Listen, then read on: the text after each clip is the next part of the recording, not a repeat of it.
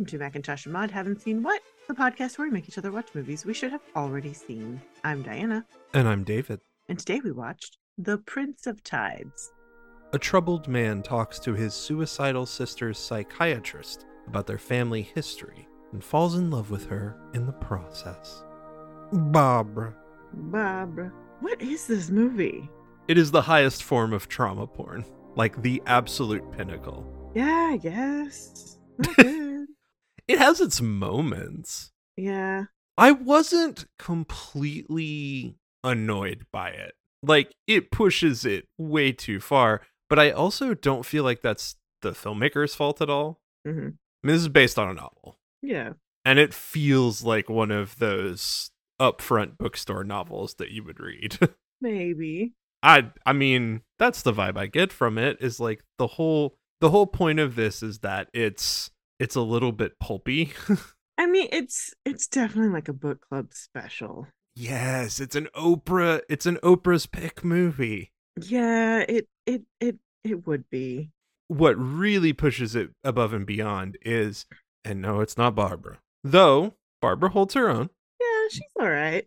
Honestly, I mean, we'll talk about it in cast. It's Nick Nolte. Oh yeah, he's the real deal here. He's holding the movie together Mhm. from completely flying apart. And there are lots of moments where this movie could have just been completely unremarkable. hmm But because of both the talent that is involved in it and decent choices in directing, Yeah. it somehow elevates just enough to make it a pretty decent movie. I wouldn't necessarily call it great. No. But it's it's decent. And there are some really fascinating, great parts to it. hmm When you get a movie like this and you start rolling your eyes right away in the opening monologue and you think, oh boy, I'm in for a bad one. And then it turned out I was like, this wasn't the worst one we've had to watch yet. Like, No, it's it's not. It it is a hard watch. well, for sure, because of the subject matter. My God. Yeah, and it's pretty awful in in that regard. But I I don't know. I I think I'm still a little conflicted on this one. I think its problem is that it tackles a whole bunch of really horrible stuff head on Mhm. without putting any art or thought in how to do it. Yeah, and then also like, you know, the the there's all of the ethical bullshit of the psychiatrist. Yes. It's not good. It's not good. that that whole part is is awful and wrong and like again that that specifically is a byproduct of yeah you're not you're gonna just ignore that when you tell this story because it's a romance. But it shouldn't be ignored. I well it shouldn't be ignored especially when the stakes are as high as they are with this family. It it it just went to a place it didn't need to and it it also should never have. Like i don't I, I don't care if that's in the source material or not like no. Also that romance really isn't pivotal to the story. No it's it's not remotely and it's also not interesting at all Well, this this is true. It's the most boring part of it. Huh. All right, well the budget for this movie was 30 million dollars because if it's Barbara, it's going for broke. yeah 65 million 500,000 in today's money, but this was always sure to be somewhat of a hit. It made 75 million dollars. That's about 164 million in today's money. mhm, that's in like just domestic box office. yeah Okay. Certified hit. And I mean, come on. Come on. yeah So let's talk about the writing of this movie. This is based off of a novel by Pat Conroy. This is his only ever screenplay, but he also wrote the novels The Great Santini, The Lords of Discipline, and The Water is Wide, all of which have been adapted into movies themselves. oh okay We also have Becky Johnston credited for the screenplay. Before this, she wrote Under the Cherry Moon, the Prince movie. And after this, she wrote Seven Years in Tibet and recently House of Gucci. oh wow okay But of course, uncredited for this screenplay is none other than Barbra Streisand. barbra streisand Per Pat Conroy, quote, it was that kind of amazing attention Barbara gave to detail. She put her mark on everything. I've never seen anyone go through a total immersion in a project like she does. I mean, here's how much input I had on the script. I think Barbara actually wrote it. She certainly wrote more of it than I did. She should have taken a screenwriting credit on it. Unquote. Yay. I I don't blame her at all. Well, okay, we've talked about her several times now, Yeah. obviously. This is the first movie of hers, though, that she's directing. hmm And one of the interesting things is that in the past, one of the problems is she gets in so much creative headspace. And again, she's the biggest diva of all time. Yes. When you give her creative control, what I find interesting is that the impulses seem to be better. The things that she brings up that go completely against what we want in A Star is Born or Funny Lady. hmm And for the first time with her work, I'm like, oh, you're one of the rare people that giving absolute control to might seem like a nightmare, but might actually be for the benefit of the project that you're in. I mean, honestly, I don't know. I I don't know how much is her and how much Yeah. is the source. And you know, Nick Nolte's killing it. I mean, it's not not. I don't know. I I don't know that I can say it's a good movie. It's not at all a failure. She certainly did a good job. I just don't know how much of that is purely based on like her input into the script. Like what what did she change? Well, so let me let me throw this out here for an idea on the writing. hmm Is there anything that you can do to this story, given the element of the romance has to be involved? hmm and the stakes have to be pushed relatively to this extreme like we have to we have to at least mention the darkest point of tom wingo's hmm trauma we don't necessarily have to show it but we have to mention it Yeah, he has to speak it. do you think there's a way to write it to where it's adapted better if we have to include all of that Yes. okay there are better ways to do that. We have to include it. I mean, first and foremost, we have to nix the romance because it's not realistic and it's not appropriate. And honestly, I think it makes what should be this re- relevation that like I love my family and that's what I'm gonna go fight for and do right by is muddied by the fact like oh you've been fucking your sister's psychiatrist like it's Well, uh, so that's where I go. Like, I feel like that's what sold the movie in 1991. Well, here's the thing. I mean, if you look at the posters, anything I'd ever heard of this was that it's a is is the romance angle, and um, and that's just not what this movie is about at all. And I think that's what I have a problem with. Yeah.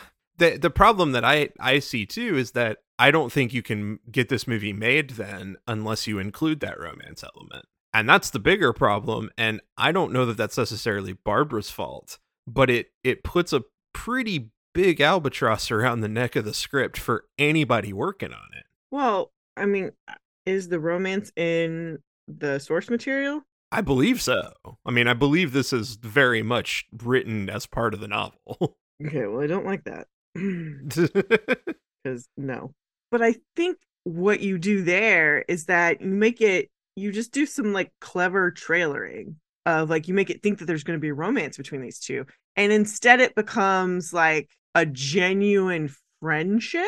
And that's still like crossing an ethical boundary. But it could have been, it could have started in a way that wasn't meant to be. I, mean, I don't, there could have been more nuance to it. and and it's funny, that's where it's headed for a good chunk of the time and then the Mhm. romance feels real tacked on. So I don't know. I mean, it, it's it's very haphazard. Yeah. The way it's thrown together on the writing. And that's I think you do have a better movie if you are pushing that line of where is that boundary? That is a whole part of this plot. And, you know, the idea that look, Susan wants to do whatever it takes to get to to get this woman better. But is whatever it takes crossing the line.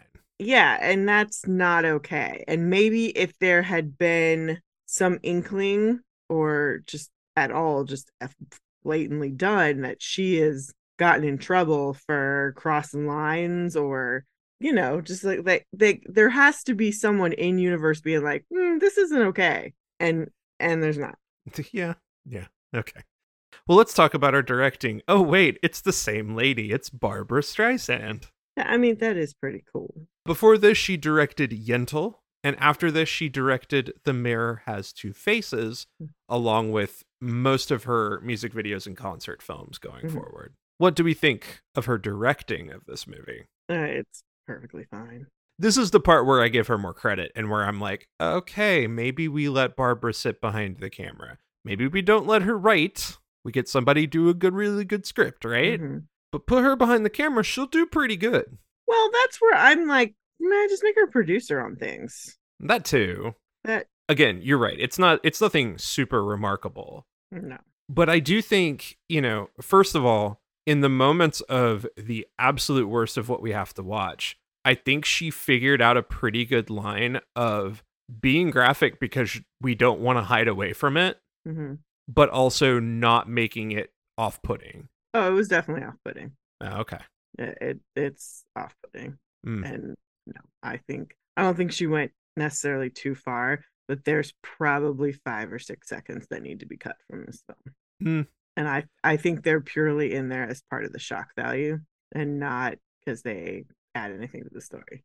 Well, I think literally the entire last 30 minutes of the movie make no goddamn sense. No, they don't. And that's the other thing is he reveals all this and then it's like, oh, and then all of a sudden everything gets rushed to conclusion. It's like you built up to all of this and this this is a huge like thing, but there's no processing of it. It's she's like, boom, I'm gonna go love my wife. Bye. Yeah, I think the better way to tell that story is, and again, I, I think it it is interesting to cross that line, but it's you know, okay, let's say the romance angle stays. hmm You have this romantic encounter, then she pushes him more for information. He loses it, and finally is like, "Fine, here's what this means," and it breaks down, and that's what finally saves things. But it's also what's the what's the toll been taken on on them, and then he's like, "I only have one choice. I have to go to my family." No, that's still horrible. Well, he's at that point he's fully left his his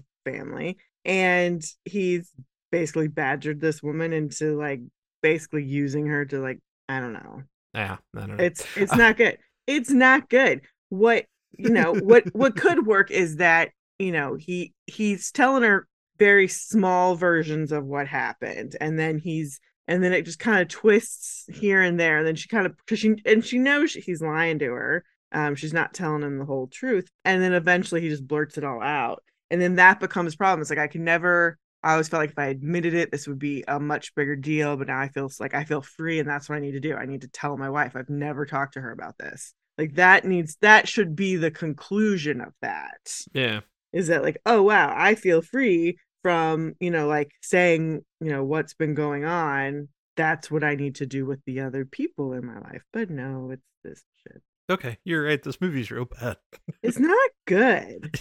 Like it's not it's not good at all and i'm very annoyed that this is dr sharon fieldstone's favorite book in ted lasso. This makes me question her her abilities. On the flip side, mm-hmm. I think at the very least, it's also just if you're just reading a pure romance novel style thing, Yeah. I, I think I could understand why you would enjoy it. you do have to turn a whole lot of your like moral, ethical, logical brain off to di- to like go along with this movie. to tr- go along with this movie yes but for romance no like romance can be I agree. I agree. enjoyable and also ethical and not like downgrade women or like make men idiots like it it can do all those things I think it just this is not it this is not it this struck a nerve in 1991. That's what it boils down to. All right. Well, who could have been better? Robert Redford. yes Robert Redford was up to direct this movie. He actually planned to direct it and play Tom Wingo. oh that would have been amazing Along in that process, he approached Barbara about playing Susan Lowenstein, Hmm. which credit where credit's due. I think she would have been a perfect cast whether she was directing this movie or not. I think she's a great choice for that character. mm-hmm. But he kept having issues getting the script together mm. and getting one he liked. We talked about this with all the President's Men. He's he can get picky about how the script reads. good And eventually he lost interest, and Barbara was still really excited about the project, so he gave her the rights. Cool. Which cool for Robert Redford. yeah All right, let's talk about our cast. Let's talk about a gentleman who I have glowing things to say in this movie. mm-hmm. That is Nick Nolte as Tom Wingo. This is this The is a second time in twofer in this 1991 series. Yeah.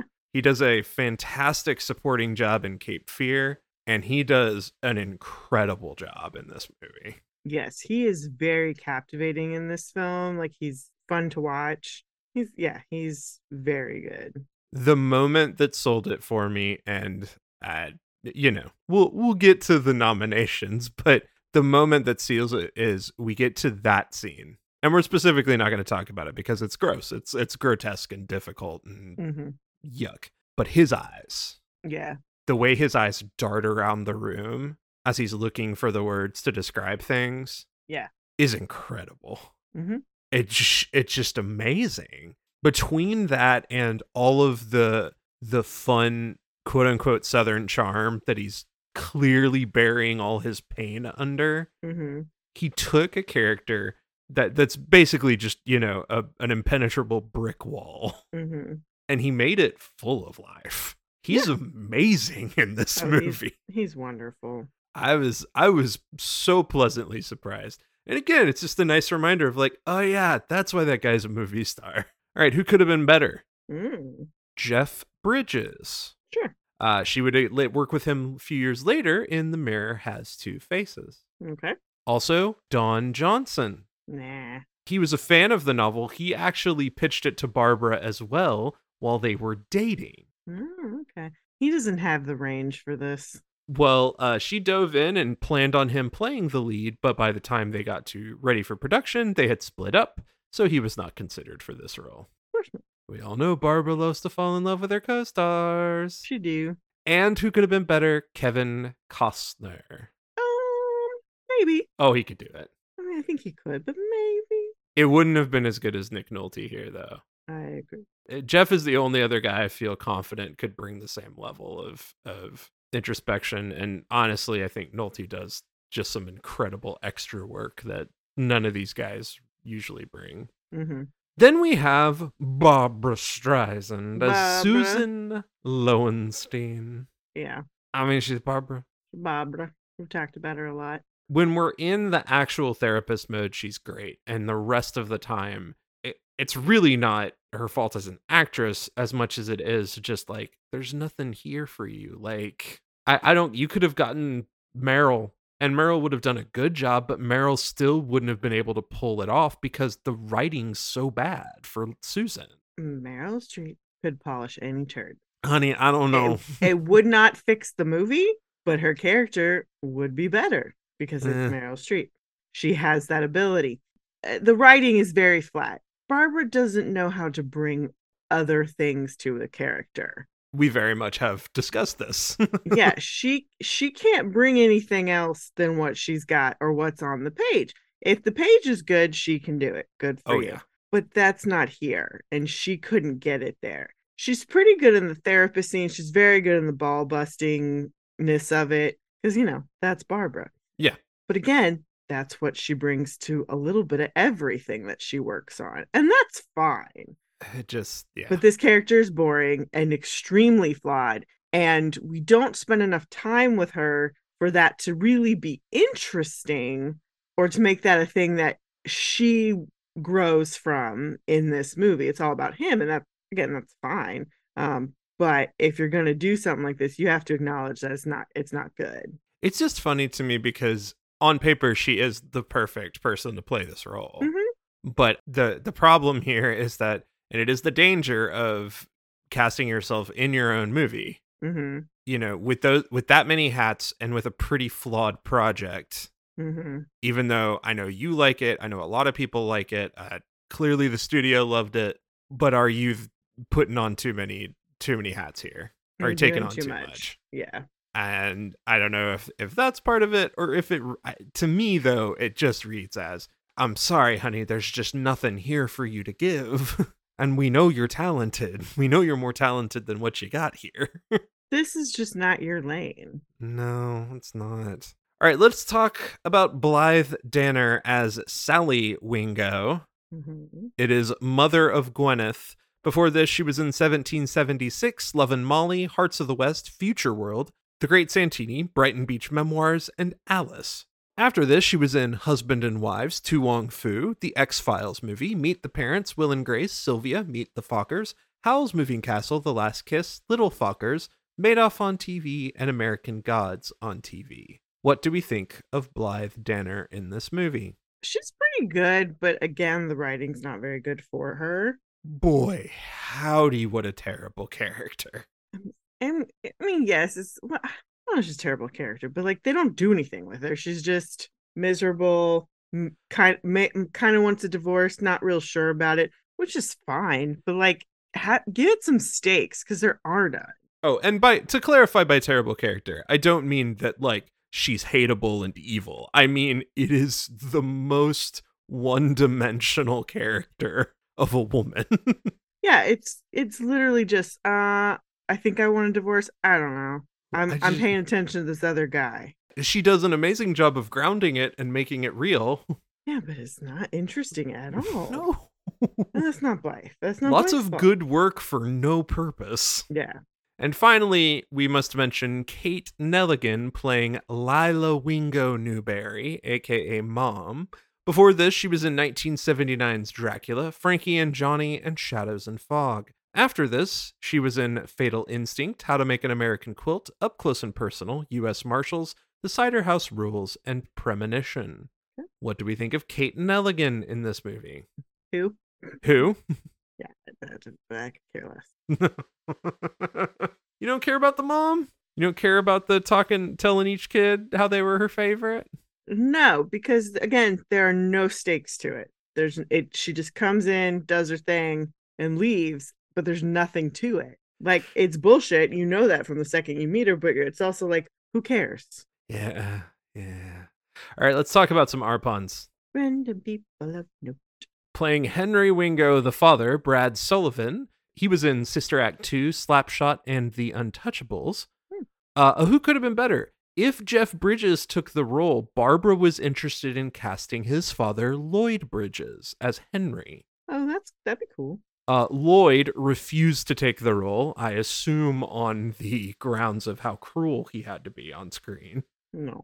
And partially because Lloyd had cultivated, you know, his image as being an airplane and Hot Shots as the weirdo parody actor guy. Mm-hmm. Jeroen Krabbe playing Herbert Woodruff. He has been a European bad guy in many, many things. Cool.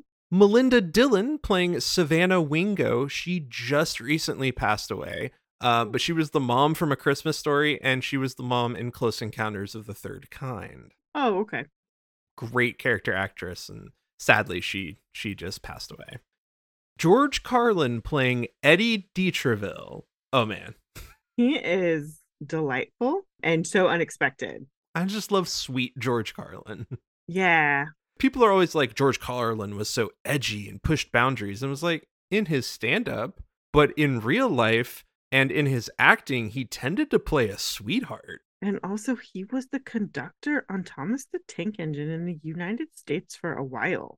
because of the way he took apart words and language and that was Mhm. his whole stand up he brings a child like quality to what he does I mean, it is a childlike aspect, but what it is is he just plays curious. yes exactly He, eh, he plays curious in all of those things. It's just like, why? Because that's what I mean. That that is the basis of his language. Like, why is it this way? It shouldn't be. That's stupid. and in this he is the sweetest next door gay neighbor that you could ever hope to have He is precious. And and also someone like him playing someone who's gay in the 90s. I mean, uh, like early 90s is very it's a very big deal. It's true as bernard woodruff the son jason gould son of barbra streisand and elliott gould He's horrible. oh man Like you didn't get either of your your parents' talent in this arena. no Sorry, kid. I hope they left you. They leave you some money. who could have been better chris o'donnell Yes. He actually won the role, but then writer Pat Conroy saw him and didn't think he worked. Conroy then looked at the pile of actors, picked out one that he thought worked, and said Barbara should pick him. And that actor was Jason Gould. That's funny. That is actually funny. Can you imagine Barbara? My son? My son to play my son? What? This is ridiculous. Nick Searcy as a man at party. He's going to get mentioned a lot more when we talk about our next movie, Hmm, okay. Hmm. And finally, in a minor role, a gentleman by the name of John Simmit, whose most notable fact is he played Dipsy, the green Teletubby. Cool. Awards! Awards. Man, there's some scraping of the bottom barrel for some trivia here, guys. Like, there's nothing on this movie. Cool. This movie was nominated for seven Academy Awards. I, I think you'll be okay. It's all right. go Let's- with me. Let's let's hear him. Best original score, James Newton Howard. All right, fine. It's a James Newton Howard special. Whatever. Best art set decoration. No. Best cinematography. No. Best adapted screenplay. Fuck off and die. Best supporting actress, Kate Nelligan. Fine. For you're like whatever. Pretty much. Best actor, Nick Nolte. Yes. Hallelujah. I'll allow it. Fair. And best picture. Fuck off and die. Nope. I'm glad you lost to the movie I know you lost to. uh, all right, trivia. Trivia. Barbara hired John Barry of James Bond fame to score the film, but he left the project when she insisted he move from New York to LA so that she could work more closely with him. Then she started to directly interfere with his score, and Barry stated that he didn't want to work with, quote, someone constantly looking over his shoulder and resigned. Good for him. He told Barbara, quote, You don't buy a dog and do the barking yourself. Barbara pleaded with him to stay on, stated that she adored his scores, and Barry apparently stated, Yup, and I wrote them all without you. Love it. I love it when someone lets Barbara have it for being a pain in the ass. Despite playing a world renowned violin player in this movie, Jeroen Krabbe never played the violin himself before this film. Oh, okay. he showed the piece he had to play to two professional players who had difficulty learning it themselves. Hmm. Uh, but nevertheless, he watched them, learned every movement from pure memory, and he copied it for the scene that they filmed. Barbara was so impressed that upon cut, she spontaneously hugged him. Okay. this is a, just a neat little note. Well done. Mhm. And of course, Barbara has to Barbara Mm, Yes. because she's. Barbara. Barbara. When broadcasting the movie on NBC in 1995, Barbara called the network mid movie to have the network lower the volume on the commercials. They were so loud compared to a very quiet film. She's got a logic. I'm not that mad. The weekend operations manager at NBC obliged and reduced the commercials by two decibels. I mean, I 100% agree that there's no matching of audio of audio between commercials and television, but also I stream everything now, so who cares? I'm just amazed that she had the clout to do it. Of course she did. And a week after the film's opening, she phoned a Columbia executive at 7 o'clock in the morning on New Year's Day, demanding that a hedge on Sunset Boulevard be trimmed. The hedge was not blocking the film's title, it was obscuring her directed by credit on the billboard. Yeah, Barbara's gonna Barbara. And that leads us to ratings. Oh my god. For every movie, we have a specific rating system. For this movie, How many easy chairs? no, that's not this movie. Come I on. know, I just hate her for it. how, how many sweatpants for the football stuff How many sweatpants? Fine. and what people who love this movie wear when they want to have a good cry it does not induce crying. ah it gets close i'm going for a two One for one. Ooh, ooh, you're mad you are mad at this movie. I am annoyed at this movie. as That's mad as i was at jfk That's funny, but true. nick nolte brings it way up for me in a lot of ways yeah. and then i i think for me it was it wasn't good but it was really interesting to watch barbara at the helm hmm versus what we've seen from her before and to be like okay you know this is this is a bad project and there's a lot going on i think you made some poor decisions. But i do find it interesting how much better the movie feels when you do actually have control. Like it didn't feel like it was going completely off the rails like Mhm. some of that shit did. It's just that this is a bad story and a bad script and it probably shouldn't have been made into a movie but in 1991 it's what passed for entertainment. No, thank you. I mean, I I feel like it's a one. It's Nick Nolte is what makes it. He's doing great in all his scenes. He's got that one amazing scene Um, that's it. Like, there's nothing else special about this movie. Nothing. Well, there it is. So let's go from a southern gentleman in turmoil to some southern women because we are going to watch Fried Green Tomatoes. Ah, it's the Lesbians movie. I, I, I mean, you you tell me I don't know anything about this, so So th- this is a movie that I don't know that I've seen like all the way through in one sitting, but this one they play on TV a lot. And then like as I got older, I learned that oh, this whole movie, like their relationship, those women were together. It's like okay, cool, like fine, whatever. So yeah, is it the and they were roommates of movies? Kinda, yeah. or like definitely. So there are a couple things that I like just know about the movie uh, because I I'm sure I've read the trivia at some point. So yeah, hmm. that'll be. I I don't think I've seen it in probably easily mm, 10, 15 years. So this should be hmm. fun. I'm intrigued. That, that's. I think it's, it's, a good film. It's one that I was like, eh, I, I don't care, but you know, we're here, and now I'm gonna watch it, and I'll get to yeah. say I've seen it. Yeah. Yeah. But before we go, but before we go, we have some new movies to talk about. New movies.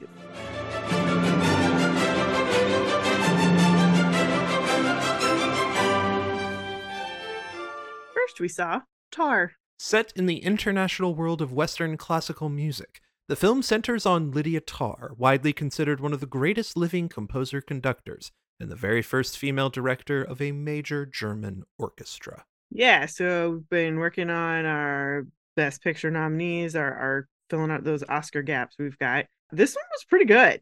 This was one of the longer ones we had to see. I really enjoyed it. This has been sticking with me a lot. Mm, okay. And not in the same way that like everything everywhere made such a huge impression and stuck with me just because of like a pure joy of movies mm-hmm. and like the sweetness and richness of its message. Sure. This one's been sticking with me kind of like the social network stuck with me. Mm. It's a little bit. It's kind. Of, it's haunting. Yeah, and in a really subtle way. Yeah. I, I was I was thinking about it a lot, and I was like, this movie is a mirror. Mm-hmm. Whatever attitudes you have about the subject matter of this movie will be reflected back to you. Mm-hmm. And they will be reflected back to you in a way in which it'll make you question why you have that. Mm-hmm. And I think that's kind of the brilliant trick that Todd Field did here. Yeah. Which is it's something that his his, you know, maestro, his the the guy he admires the most, Stanley Kubrick, tried to do and didn't really succeed with very often. Mm-hmm. but like I think he really pulls that off. And adding to it just being a beautiful movie and a beautifully acted movie. Mm-hmm. He really does pull off a bit of a magic trick with this that I was like, okay, all right, I get it. I get why this was such a huge deal. Yeah, I mean, it is it's a beautiful movie. It's a really slow movie, and not in a bad way. It's just like they're kind of like they're just kind of like showing you a few things bit by bit by bit, and really letting you kind of figure some things out. And I feel like they do a really good job of showing you, but not telling you. Mm-hmm. Um, and they really and like I, I like that you said it was a mirror, but it really lets you decide how bad is she? Because there's no argument that she's bad. She's not a good person. Eh, and there's no definitive answer as to what happened. True. I'll say believe victims. But that's what's com- what's really compelling is that she is very much involved in her own demise apart from the predator stuff. She's very much the person that's digging her own grave. The the point of all of this is is not to comment on cancel culture, which I think some critics got a hold of and and mm-hmm. misjudged. The movie is meant to show how self-absorbed creative people can get. Mm-hmm.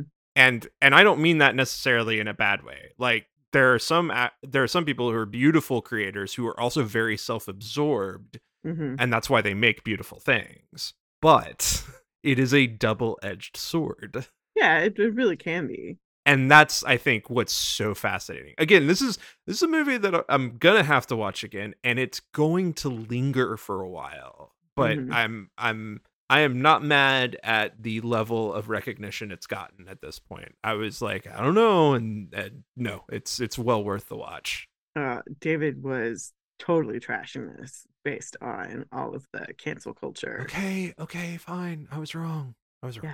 Yeah. Yeah. You were. Next, we saw Triangle of Sadness. A fashion model celebrity couple join an eventful cruise for the super rich. This movie is so weird. I loved it. this is not the best movie of the year, No. but it is wicked. It is audacious. It is so fucking funny. I will put it in the same camp as the menu in that it's absurdist commentary Hmm. on society, but done so well. Um, and it is it is so entertaining. Yeah, to me, where the menu was such a tightly woven little mystery box and was enjoyable on that front, right? Like Mhm. it was just such a perfectly crafted thing. This movie is just a fucking mess, but that's on purpose. hmm And I am also a little bit upset that Dolly De Leon did not get nominated for some type of acting award here. Yeah, Because that woman's fucking incredible. yeah. And people who like are into Filipino films know she's incredible, Mhm, but like this is one of those holy shit, this woman's amazing. mhm. and like her biggest moments don't come in until two thirds of the way through the movie. Oh, but it's totally worth it because I really didn't have a great idea of what was going to happen, and it's the movie's told in three parts, and it's great. Yeah. Um, and it, again, it's one of the longer films, but it moves very well. I mean, pe- people have said this, and and I haven't gotten to see his other movies, especially Force Majeure, which has been on my list for ever since I heard the premise. hmm But Ruben Östlund, to many people's minds, is like he's our best satirist in film right now because he's willing to push it to this level, but also really craft it and explore all those little niches hmm of what those things mean. And he just he skewers it, but he skewers it from every angle. Yeah. I think that's the most fascinating part. Um, that's it's a real fun movie. Is, is it the best movie this year? No, but it's really wild and really Yeah. fun. The nomination is cool. And it is the Palme d'Or winner. So It's up in my throat. Next, we saw Ant Man and the Waste, Quantumania. okay. Unfortunately, people who don't go to the Alamo aren't going to get that joke. Yeah, but it's funny. I, I don't care. Um, Oh. yeah. Scott Lang and Hope Van Dyne, along with Hank Pym and Janet Van Dyne, explore the quantum realm, where they interact with strange creatures and embark on an adventure that goes beyond the limits of what they thought was possible. Is this the best Marvel movie? No. Is it fun? Yes. Um, I don't need my my superhero films to be perfectly scripted standalone films. Can they be? Yes, they can. Do I like it when they are? Absolutely. But I like Marvel, so I have done all of my homework and I enjoyed it. We got we got funny, we got Paul Rudd, we got a cool new bad guy, we got Paul Rudd, we got like set up for cool shit in the future. We got more Paul Rudd. It was great. I, this was a perfectly fun time at the movies. Yeah. We took our People kids. were acting like this was like, oh, this is this is just a low point for Marvel. I was like, I don't know, man. I've seen some worse Marvel movies. I'm gonna be real Yeah. with you. Yeah. no it's not the best and it's it's lesser than some of the really great stalwarts that they've been able to make but it was fun Yeah. it was fun the callbacks were fun the whole relationship with his daughter evolving is fun and and sweet Yeah. and then you got kang and i'm like you know Kang is i'm not gonna be mad shit. No, I can't be mad. And I'm sure what as we move through this phase of the MCU, I'm sure we'll be blown away by shit that we didn't realize was in this one to surprise us. And that's cool. It's a perfectly fun time at the movies. And here's the thing I will say about this. You're going to get a whole lot more. This is not one of their standalones, for sure. No, not at all. But you'll have a good time just watching a silly comic action movie, too. you will. Always and forever, Paul Rudd. Next we saw Causeway. An American soldier suffers a traumatic brain injury while fighting in Afghanistan and struggles to adjust to life back home. Once again, Apple coming through with a movie I had zero expectations for. Yeah, and it was great. It was a really quiet little movie. I don't think the story is anything exceedingly special, but it's performed so beautifully by our, our two leads. Yeah. Yeah. That to me was the interesting thing was like this is a solid, you know, watchable indie movie that happened to have two fantastic actors at the helm. hmm And of course, Brian Tyree Henry got the nomination for supporting actor for this. Jennifer Lawrence is just as good. And, and like we've had much more audacious performances, so I get why she isn't in the nominations this year. Like I totally do. But she is fantastic in this movie. Yeah, like the female slate this year is tough. and and this is one of those movies that it's just like I probably never would have watched it. Hmm Would have just gone blip past my radar. And I, honestly, I would have said the same for Coda had it not gotten the recognition it got last year. See, Coda was on my radar before, so I wanted to see that. I had heard about it, but I didn't I didn't think it was going to get the buzz. hmm And so then I was kind of like, all right, well, I don't care that much. Apple Films is leading the way right now in making these like very small, very thoughtful indie movies. And man, those are always nice to watch. So, this is this is a good one. If you've got Apple TV, I recommend it. I recommend catching it. It's it's really good. And last we saw Living. In 1950s London, a humorless civil servant decides to take time off work to experience life after receiving a grim diagnosis. This one we had to go to the theater for. Swoon. It was really good. Um, this this is a remake hmm of a Kurosawa film, Yes, which means the source material is great. And it's pitch perfect remake.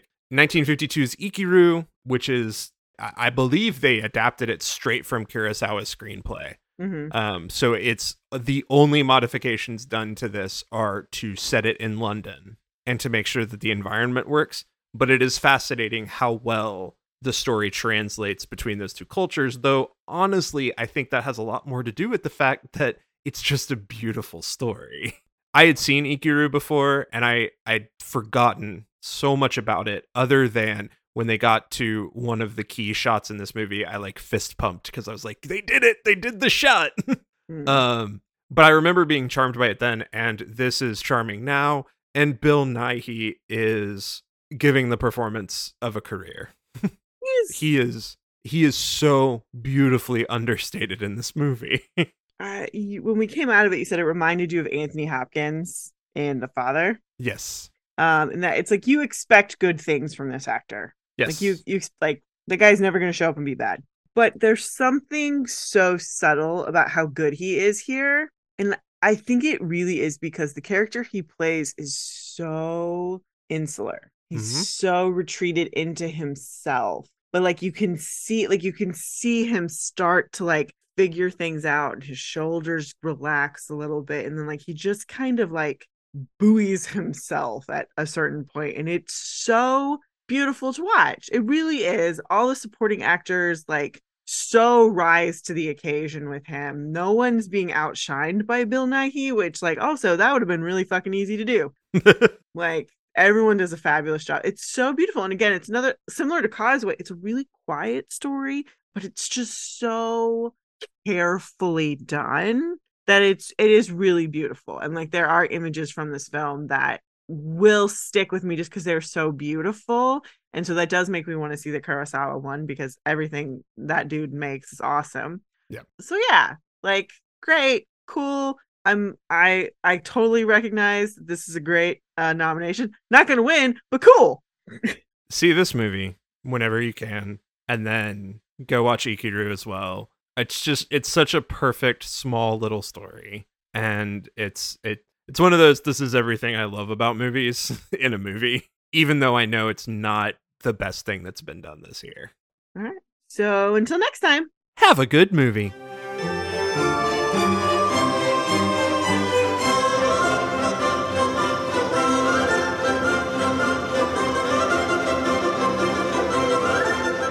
Thanks for listening. Be sure to review and rate us on iTunes, Stitcher, or wherever you listen to your podcast. For questions, comments, and recommendations, you can email us at macintoshandmod at gmail.com or find us on Twitter, Instagram, and Facebook.